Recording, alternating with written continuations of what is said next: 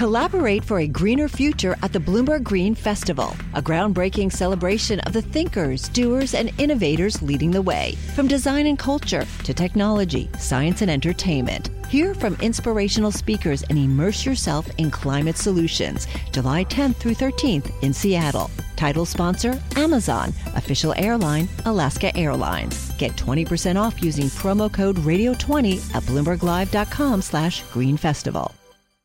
The Supreme Court today took another stab at what has proved to be a tricky subject the extent to which politicians may use race as a factor when they draw the lines for voting districts. The court unanimously revived a challenge by black Virginia voters to 11 state house districts drawn by Republicans. The justices told a lower court to reconsider the districts using a tougher legal test. The districts are designed to have a voting age population of at least 55% black. Republicans say they were trying to comply with the 1965 Voting Rights Act and its protections for racial minorities. Democrats say the goal was to dilute minority voting clout and preserve the power of neighboring white Republicans. With us to discuss the new ruling and the many nuances I probably glossed over is Nate Persily, a professor at Stanford University Law School and an election law expert. Nate, um, Justice Kennedy, uh, welcome. Uh, Justice Kennedy wrote the court's opinion today. What specifically did he say the lower court did wrong in, in upholding these districts? Well, what he said was that the Voting Rights Act may uh, require the uh, consideration of race, uh, but that uh, sometimes a state can go too far and uh, he remanded to the lower the court remanded to the lower court to figure out whether in in uh, uh, 11 of these districts the state nevertheless uh, used race more than is required under the Voting Rights Act. And in particular, uh, what the court had said below is that look, uh, these districts were relatively square. They were they were not as misshapen as a kind of your average gerrymandered district, uh, and so therefore I don't have to think about whether race was the predominant factor in the construction of these districts. And the court said, no, no, no, you still have to think about it, even if it doesn't look like they violated traditional districting principles. You have to ask the question whether the reason that they were drawn was to create majority minority districts. Nate, is this ruling a victory for Democrats who formed a group, the National Democratic Redistricting Committee, to tackle their disadvantage in gerrymandered districts? I mean, it is a victory, but it's not a complete victory. I think that they, you know, would have liked the Supreme Court to really decide the issue instead of remanding to the lower courts. And so this case will come right back up to them uh, uh, and they will have nine justices at that point, and maybe there will be a different outcome. I think right now this is in some ways a kind of placeholder decision, which is giving the district court time to focus on the question as to the role of, that race played in the construction of these, these districts.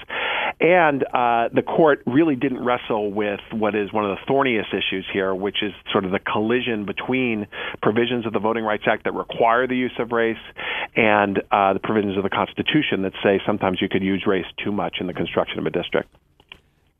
Nate, I think that probably brings us to the separate opinions written by Justices Thomas and Alito. Uh, they would have, would have gone further. They they agreed with sending the case back to the lower court, but they uh, would have made the the state meet the test of strict scrutiny, and even tougher test than, than, than I think was articulated by Justice Kennedy.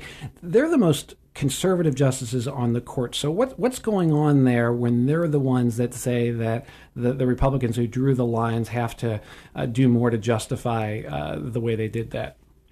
And, and that's what I was saying before about how the there is this sort of collision course between the Voting Rights Act and um, the the Constitution here. And so let me let me recount this from the standpoint of someone who's drawn districts, as I've done uh, many times for many states, which is that as you are drawing these districts, you have to think about uh, what the Voting Rights Act requires, and you have to make sure you do not dilute the minority population. So you aggressively uh, think about what it's going to take for minority populations to elect their candidates of choice. That's the words in the statute.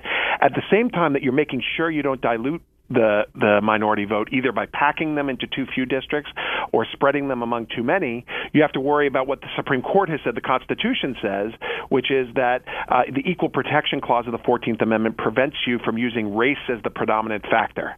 And so uh, what the the more conservative justices are hinting at is that you know they are going to apply strict scrutiny whenever race is uh, uh, being used in the construction of these districts, and for the most part, that means that these districts are going to fall, that they're going to be unconstitutional. For the majority, they try to step around this issue and they remand on some significant questions dealing with the role that race played in this process. Is this ultimately going in a direction where we're going to have a challenge to the Voting Rights Act itself, Nate? We only have about 30 seconds left here. Well, as you know, the Supreme Court did strike down Section 5 of the Voting Rights Act in this case, Shelby County versus Holder, a while ago. In some ways, this redistricting plan is a kind of residual effect of the previous incarnation of the Voting Rights Act. But I think it's possible over the long term that uh, some of the justices will have uh, skepticism over the other provisions of the Voting Rights Act, namely Section 2 of the Voting Rights Act. And, and in many ways, we'll probably see that in the next redistricting cycle. We, we will look for that. I want to thank Nate Persily of Stanford University Law School talking about the Supreme Court's uh, voting district decision today. The countdown has begun. From May 14th to 16th, a thousand global leaders will gather in Doha for the Qatar Economic Forum powered by Bloomberg. Join heads of state, influential ministers, and leading CEOs to make new connections, gain unique insights, and uncover valuable opportunities in one of the world's most rapidly rising regions. Request your invite for this exclusive event at QatarEconomicForum.com.